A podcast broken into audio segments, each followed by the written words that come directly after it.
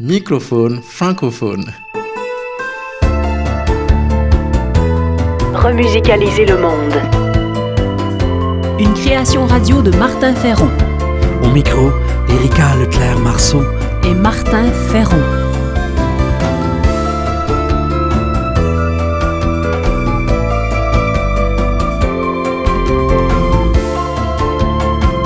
Le fil rouge de ce numéro, de la survivance à la régénérescence. Remusicaliser le monde. Création, Sens travail social, intendance, nature. par Martin Ferron. Nos cerveaux, nos vies intérieures ou encore la nature ont hérité de grandes capacités de régénérescence. Les grands spécialistes du cerveau, comme Pierre-Marie Edo de l'Institut Pasteur à Paris, ont constaté que nos neurones se renouvellent tout au long de nos existences.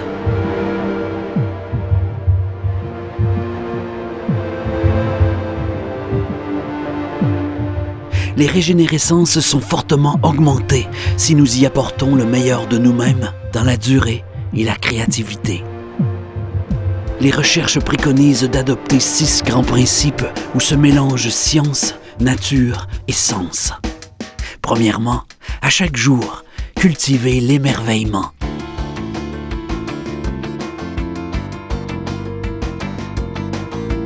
Pour se renouveler, le cerveau a davantage besoin d'amour et d'espoir que de noirceur. Deuxièmement, lutter contre le trop-plein d'informations et d'écrans, car un cerveau bombardé favorise l'anxiété et arrive plus difficilement à analyser. Pour régénérer nos neurones, il faut donc préférer l'info utile, la compréhension et le sens. Plus nous cultivons l'altérité, le lien et l'interdépendance, plus notre cerveau sera enclin à produire de nouveaux neurones. Bouger physiquement est aussi essentiel. Nos muscles produisent des substances qui, par voie sanguine, agissent positivement sur le cerveau. Cinquième principe, réduire fortement les molécules chimiques, notamment les somnifères, dont l'utilisation chronique entrave la production de nouveaux neurones. Finalement, avoir une alimentation saine encourage la prolifération des bactéries nécessaires à la régénérescence des neurones.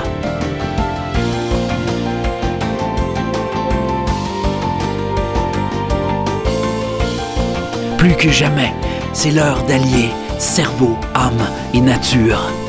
Une communauté de biens en partage. Une destinée interreliée appelée à la survivance. Que nos urgences deviennent infinie florescence. Que nos obsolescences laissent place à la permanence et à la transcendance. Et que nos espérances voient se lever l'aube de la régénérescence.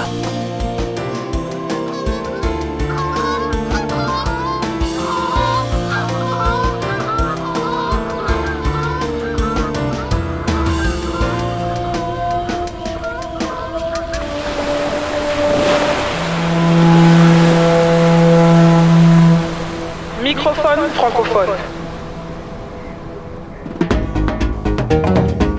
Besoin d'ailleurs.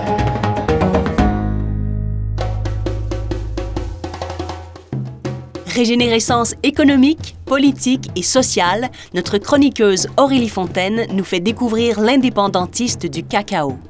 Bonjour Aurélie. Bonjour. Lui, c'est le Togolais Komi Akboku, un trentenaire devenu chocolatier. En formation en Italie, il a décidé de rentrer dans son pays pour soutenir la filière du cacao, pour que ceux qui font pousser les cacaoyers puissent tirer les bénéfices de leur production pour qu'ils deviennent maîtres de la filière. Aurélie, pour qu'on comprenne bien, quel est le problème de cette filière au Togo? Elle ne profite pas aux paysans? Oui, exactement. Et en fait, c'est pas du tout spécifique au Togo. Parce que sur tout le continent, les paysans, ceux qui sont à la base de la filière, ceux qui récoltent les matières premières, que ce soit le cacao, le coton ou encore le café, eux restent très pauvres. Le prix du kilo est fixé par les États africains ou étrangers, et particulièrement ceux qui importent ces matières premières, c'est-à-dire l'Occident.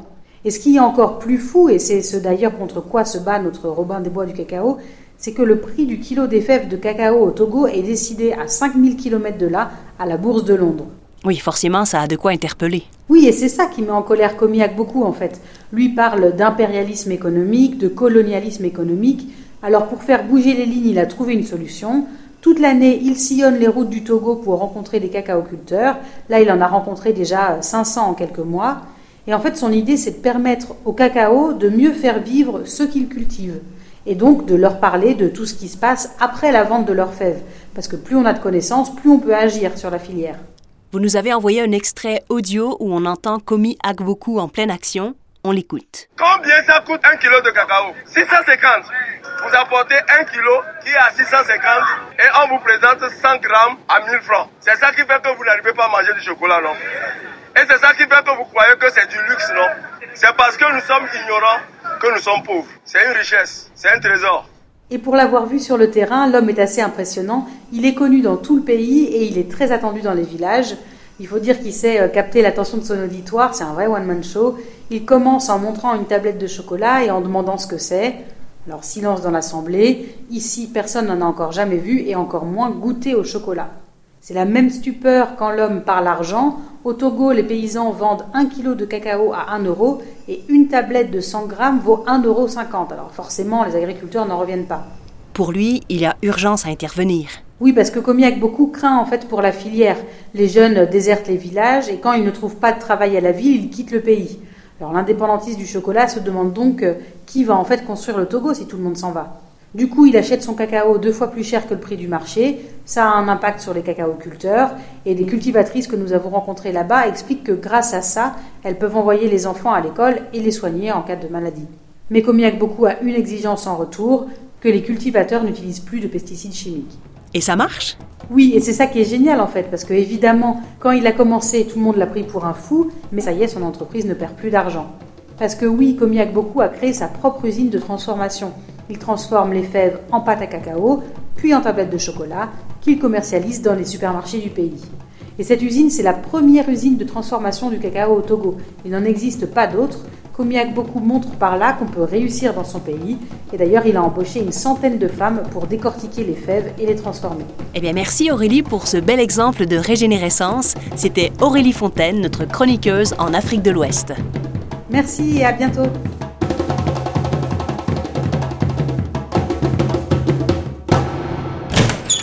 Microphone francophone. Décédé accidentellement en 2018, Sreti aura régénéré la musique du Cambodge. Ses disques et ses spectacles donnaient une nouvelle vie aux musiques rock et khmer des années 60 et 70 que la dictature des Khmers rouges a bien essayé d'éradiquer à partir de 1975. Mais en vain survit aujourd'hui l'œuvre enregistrée de ces disparus qui continuent à vivre, revivifiés par des artistes contemporains comme Sreti. Voici Si tu veux m'aimer.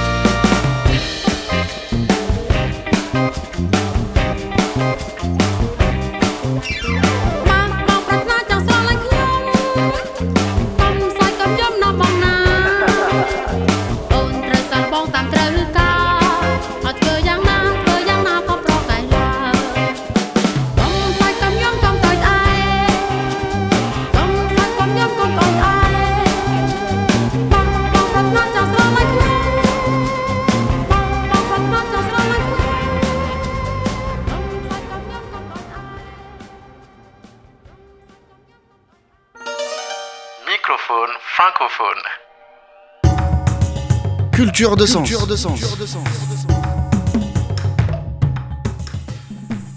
L'immobilisme peut nous éteindre à petit feu.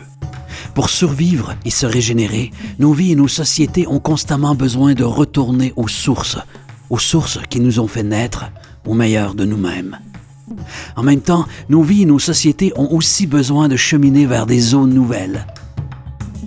Notre création radio s'est inspirée de la régénérescence de l'auteur Noémie Fontaine et de celle de son peuple, les Inuits du Québec. Voici, à ton tour, une histoire universelle de régénérescence.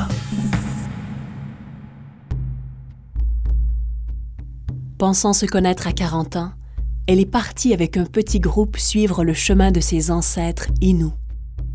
Elle n'était pas prête pour ce qui l'attendait.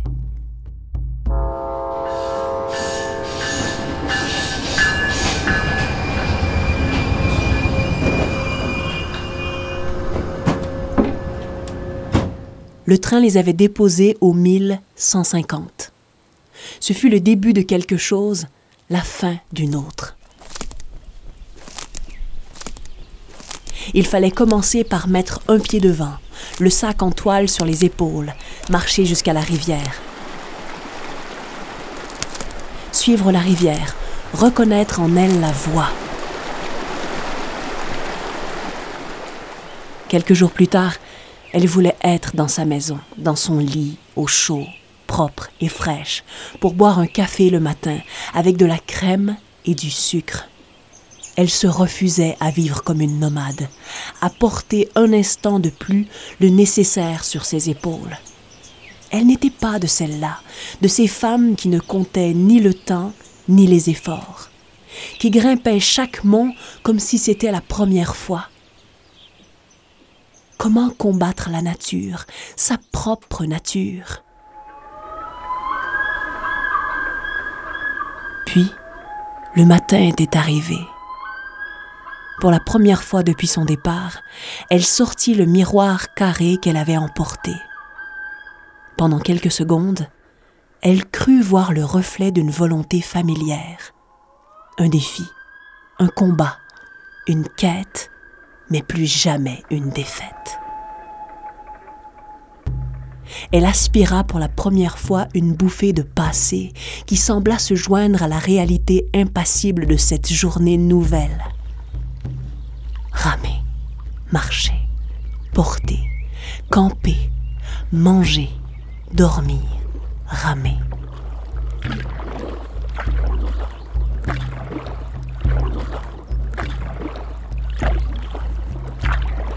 Le chemin était déjà tracé par les milliers d'autres portages de canaux. Suffisait de se laisser guider, de croire en la promesse d'un matin plus doux. Cueillir de ses propres mains la pureté de l'eau. Libre dans la seule contrainte de survivre.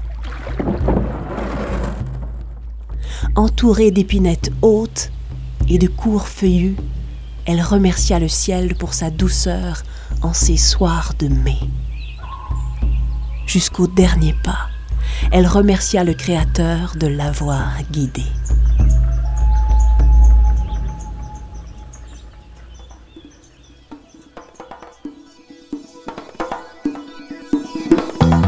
C'était Microphone francophone, une émission écrite, composée et créée par Martin Ferron.